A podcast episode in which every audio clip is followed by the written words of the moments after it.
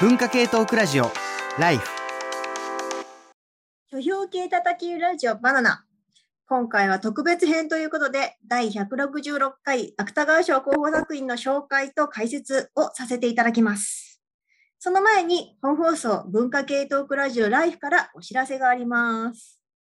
えー文化系トークラジオライフ、えーサブパーソナリティの斉藤哲也です。えっ、とですね、今ここにはですね、えー倉本さんの他に、プロデューサーの長谷川さんが、えー来ております。こんばんくお願いします。こは。んばんは。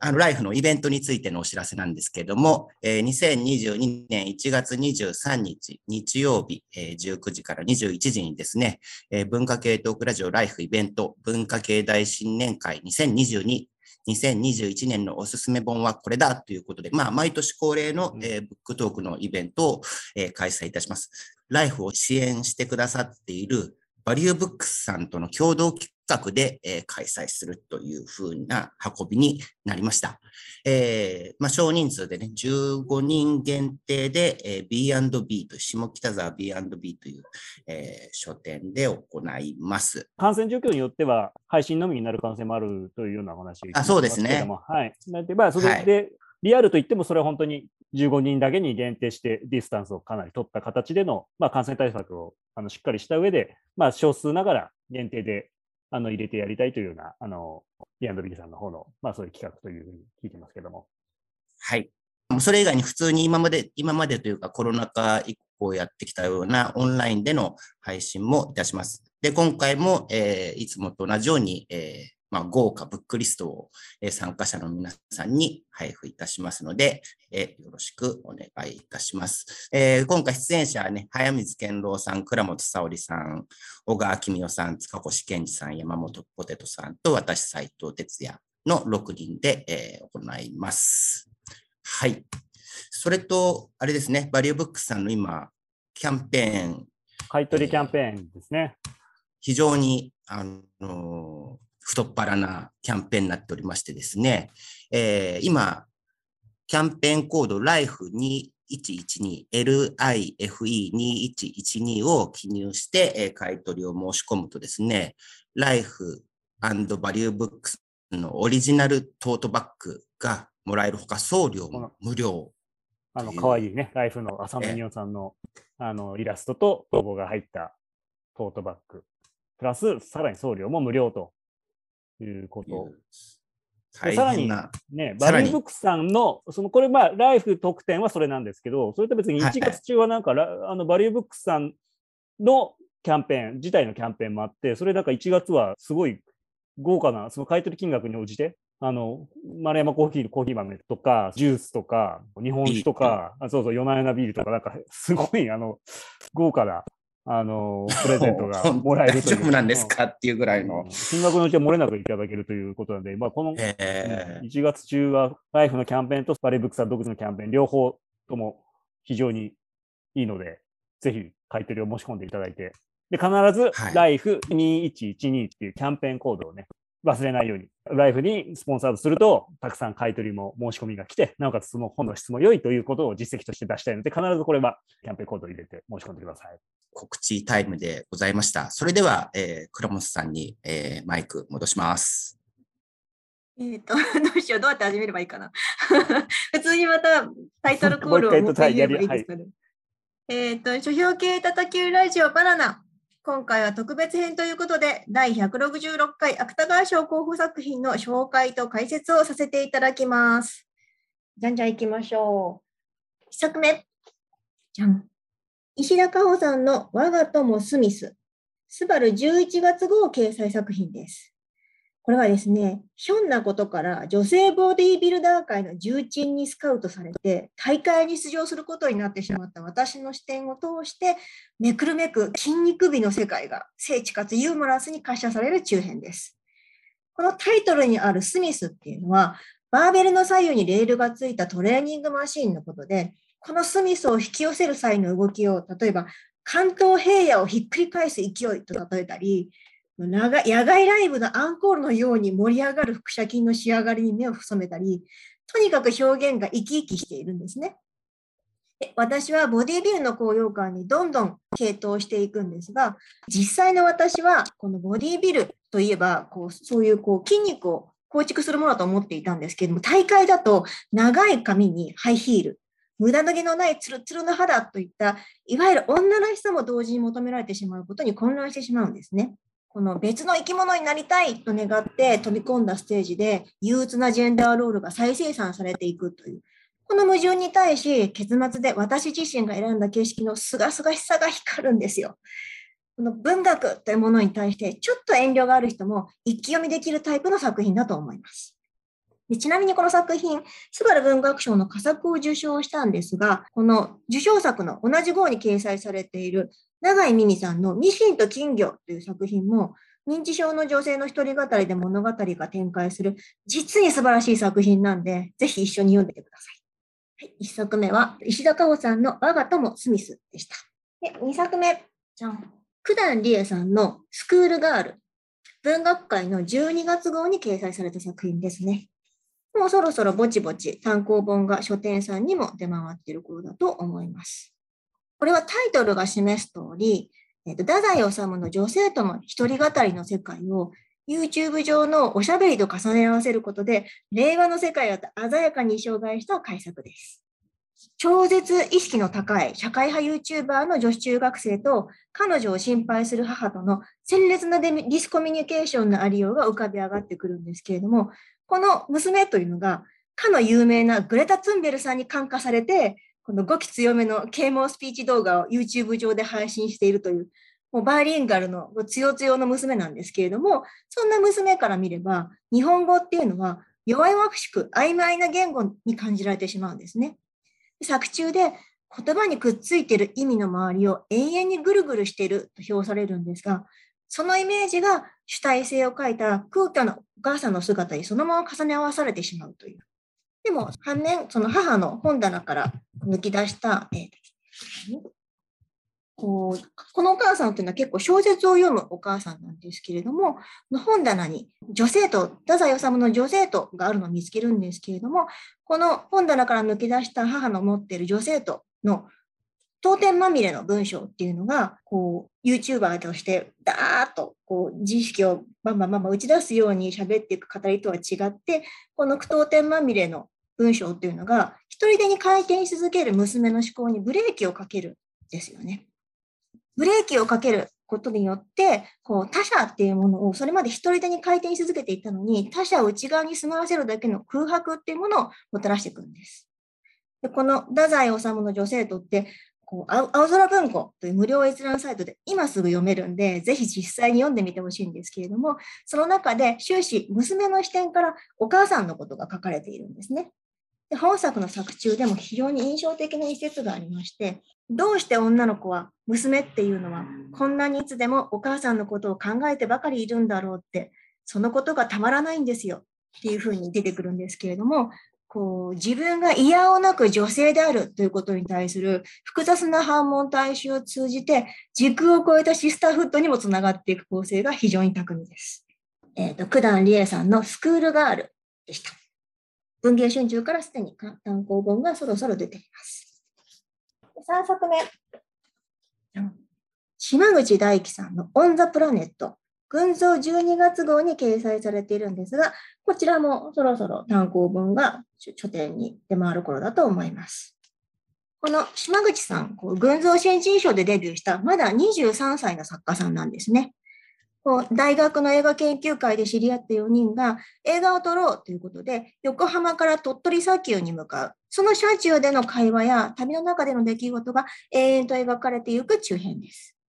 出来事のあらすじだけ述べると非常にシンプルな物語なんですが、ポイントは映像というモチーフです。映像って撮る時間があって、撮られる時間があって、そしてそれを見る時間っていうのが生まれますよね。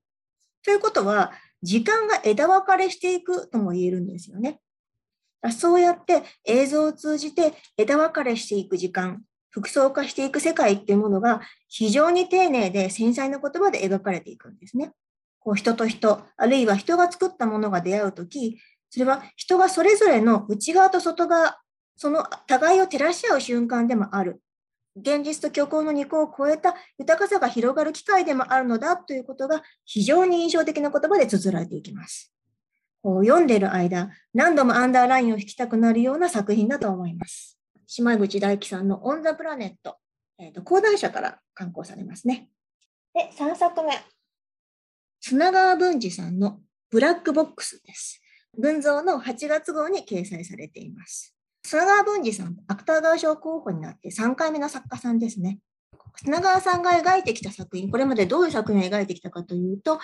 降りてくる情報はごくわずかなのに、自己責任という言葉だけが当然のように押し付けられるような、そういう高度にシステム化されてしまった社会の中で、人々が押し出されるように出来事の規定に立たされてしまう、そうした時代の宿とも呼べるものだと思います。このブラックボックスでは、良くも悪くも成果主義に基づくメッセンジャー、あの自転車であのものを運ぶあのお仕事ですね。あの成果主義に基づくメッセンジャーの仕事にスポットを当て、街の風景を鮮やかに写し取りながら、文字通りブラックボックスと化した社会の階層のありようを巧みに取り出してみせる中編です。この風景描写がすごい秀逸で、決して世界を俯瞰せず、点の視点で景色を描写することで、起きた出来事に対して人々がいかにアンコントローラブルに接するしかないかということが、これ以上ないほど生々しく切実に描かれているんですね。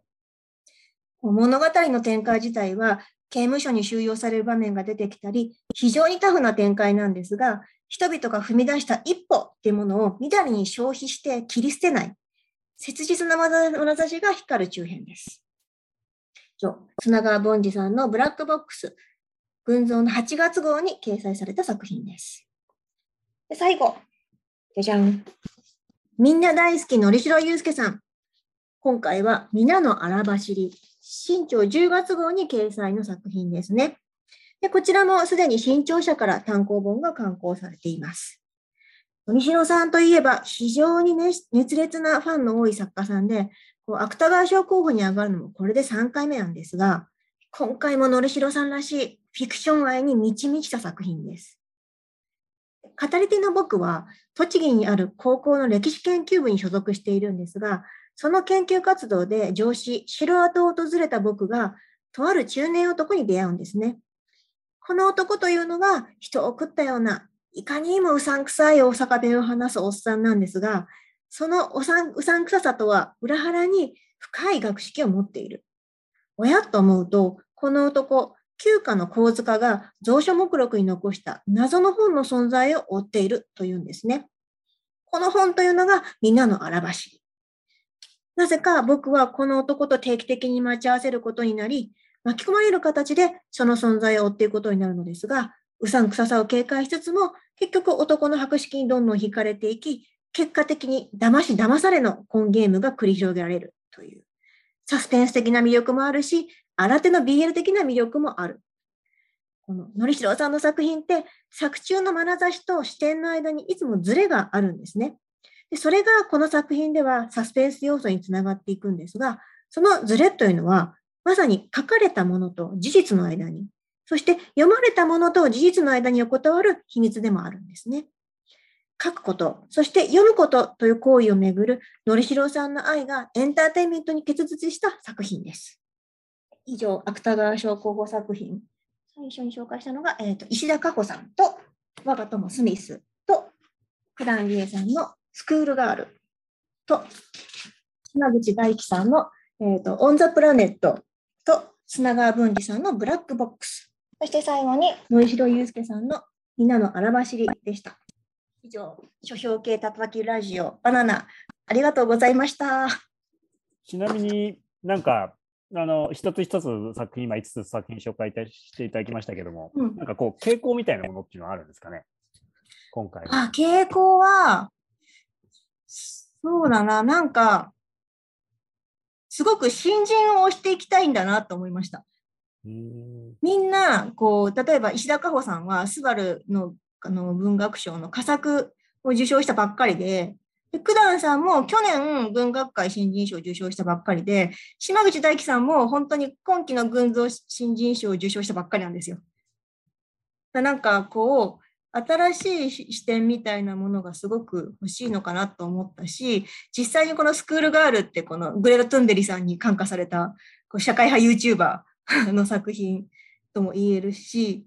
こう、オン・ザ・プラネットなんかも自分でこう映像を撮ってこう編集するっていかにもちょっとこう昔の映画制作とまたちょっと違うカジュアルさでやってる感じがすごく現代的だなっていうふうに思って、まあ、なんかこう砂川さんとこうのりしろさんに関してはもう常連さんなのでそれぞれの各々の良さがそのまま出たっていう感じの作品なんですけれどもこの初候補になった3人に関してはすごくこう、なんていうのか、本当に新人らしい作品っていうふうに言えると思いますね。なんというか、ちょっと前だと書き慣れた人たちが結構何回も候補になって っていうパターンが本当に20年ぐらい前は多かったと思うんです10年、20年前は多かったと思うんですけど、本当になんか読んで感じでもう本当にフレッシュだなってわかるっていうか。じゃ題題材的にも割とこう今っぽさっていうか。そうですね。単純にこう、あの、若さ若さを売るとっていうことではなくって、こう世界の認識の仕方が若いって言えばいいですかね。こう斉藤さんがうんうんって言ってたんですけど、何か気になるのありました？いや、どれも面白そうだなと思ったんですけど、うん、あの、あれですよね、イベントの時にはもうすでに賞が決まっていますよね。17日に発表なので。なので、イベントではもう受賞作品についてのさらなるトークが期待できるかもしれない。そうですね。なんか、だから結構今回の芥川賞面白くって、まあ、砂川さんとのりしろさんに関しては予想通りって思ってた人もいると思うんだけれども、こう、さっき言ったように、スバル、これ、受賞作の方の石田美美さんのミシンと金魚が多分鉄板で上がるだろうっていうふうに言われてたんだけど、ああ、さっき言ってたやつ。そうそうそうそう。うん、で、ミシンの金魚本当に素晴らしくって、認知症の女性の一人語りなんだけれども、まあその、本当にそこの部分だけ切り取るとオラオラで一人いるもみたいなを想像してしまうからこちらになったのかなって思わないでもないしでもかといってじゃあここちらもこちらでやっぱり面白いんですよ。いかにも新人らしい作品で。あんまりその文学的な言葉にとらわれてなくて、受賞、なんかそれこそ選考委員、スバル文学賞の選考委員が、すごいもうお腹を、金原ひとみさんなんておお腹を抱えて読んだみたいなことを書いてるんですけど、もうね、この、今までボディービル文学ってなかったと思うんですよ。確かに。確かに。その筋肉の比喩描写というのをぜひ読んでみたいですね。そう、こう肉体がこう構築されていく感じっていうのをこんなに言葉にこうくっきりしたものって、まあもちろんこう、あの、細かく見ていけば今まであるんだけど、女性が、女性のボディビルの世界をここまで聖地に書いたことはなくって、その結果、そうすると、こう筋肉の話のはずななのに、ジェンダーロール再生産っていう問題に突き当たるっていうのがすごく面白くて、それがてらいのない言葉で書いてあるんですよね。うん、確かにでも女性のボディビルってその辺すごく、なんていうか、複雑っていうか、そうなんですよ。だよね。それはその題材確かにすごく面白いそうだなと思いましたね。今まで誰もそこついてこなかったから、これ結構、あの、盲点だったっていう気持ちで、すごい面白いと思うんですよね。うん、いろんなねじれみたいなものもそこにある、ね、うんうん、なるほど、なるほど。たようなことがいろいろと、あの、去年の出た本おすすめっていうのをそれぞれ出演者の皆さんにおすすめしていただきつつ、なんとなくこう、そういう中から時代が見えてきたりみたいな。うん、例年そんな感じのイベントになっているので、1月23日のイベント、PTX の方でもう申し込めるんですよね。うん、そうです。なので、えー、今すぐ、リアルの方は本当に人数が少ないっていうことなので、まあ、すぐ埋まってしまうかなと思いますので、うん、えー、まあ、まあ、もしかしたらちょっとその配信のみになる可能性も含めですけれども、あのー、すぐに申し込んでいただいた方がいいかなと思いますけど、配信でお楽しみいただく方も、できれば今すぐ申し込みをしていただければと思いますので、はい。えー、ライフのツイッターなどでも URL 出しておきますので、ぜひ申し込んでください。もう一回日にちと時間言っておきますかね。2022年1月23日日曜日、えー、19時から21時、えー、文化系トークラジオライフイベント文化系大新年会2022、2021年のおすすめ本はこれだ。リアルでは、えー、書店のビア下北沢 B&B で、えー、オンラインでも、えー、配信いたします。えー、今回は、えー、バリューブックさんとの共同企画ということで、えー、やりますので、ぜひ皆さんお申し込みください。申し込んだ方はアーカイブもご覧になれるはい。ということですよね。なので、まあ、どうしてもその時そ間、あの予定合わない方もぜひ申し込んでいただければと思いますので、よろしくお願いいたします。まあ、これもね、あのバリブックスがスポンサーをしていただいているまあ一環で今回コラボレーションということですので、えーそういった部分でも、まあ、このね、リスナーの姿を見ていただいているか、あのスポンサードする効果っていうのも、まあ、実感していただきたいなと思いますので、そういった部分の番組支援ということも含めて、皆様お誘い合わせの上ですね、なできるだけ多くの方にご参加いただければと思います。せの上。はい。よよろしくお願いしろますし。くお願いします。というわけで、バナナ特別編プラスイベントの ということでした。はい、ご覧いただいた皆さんありがとうございました。ありがとうございました。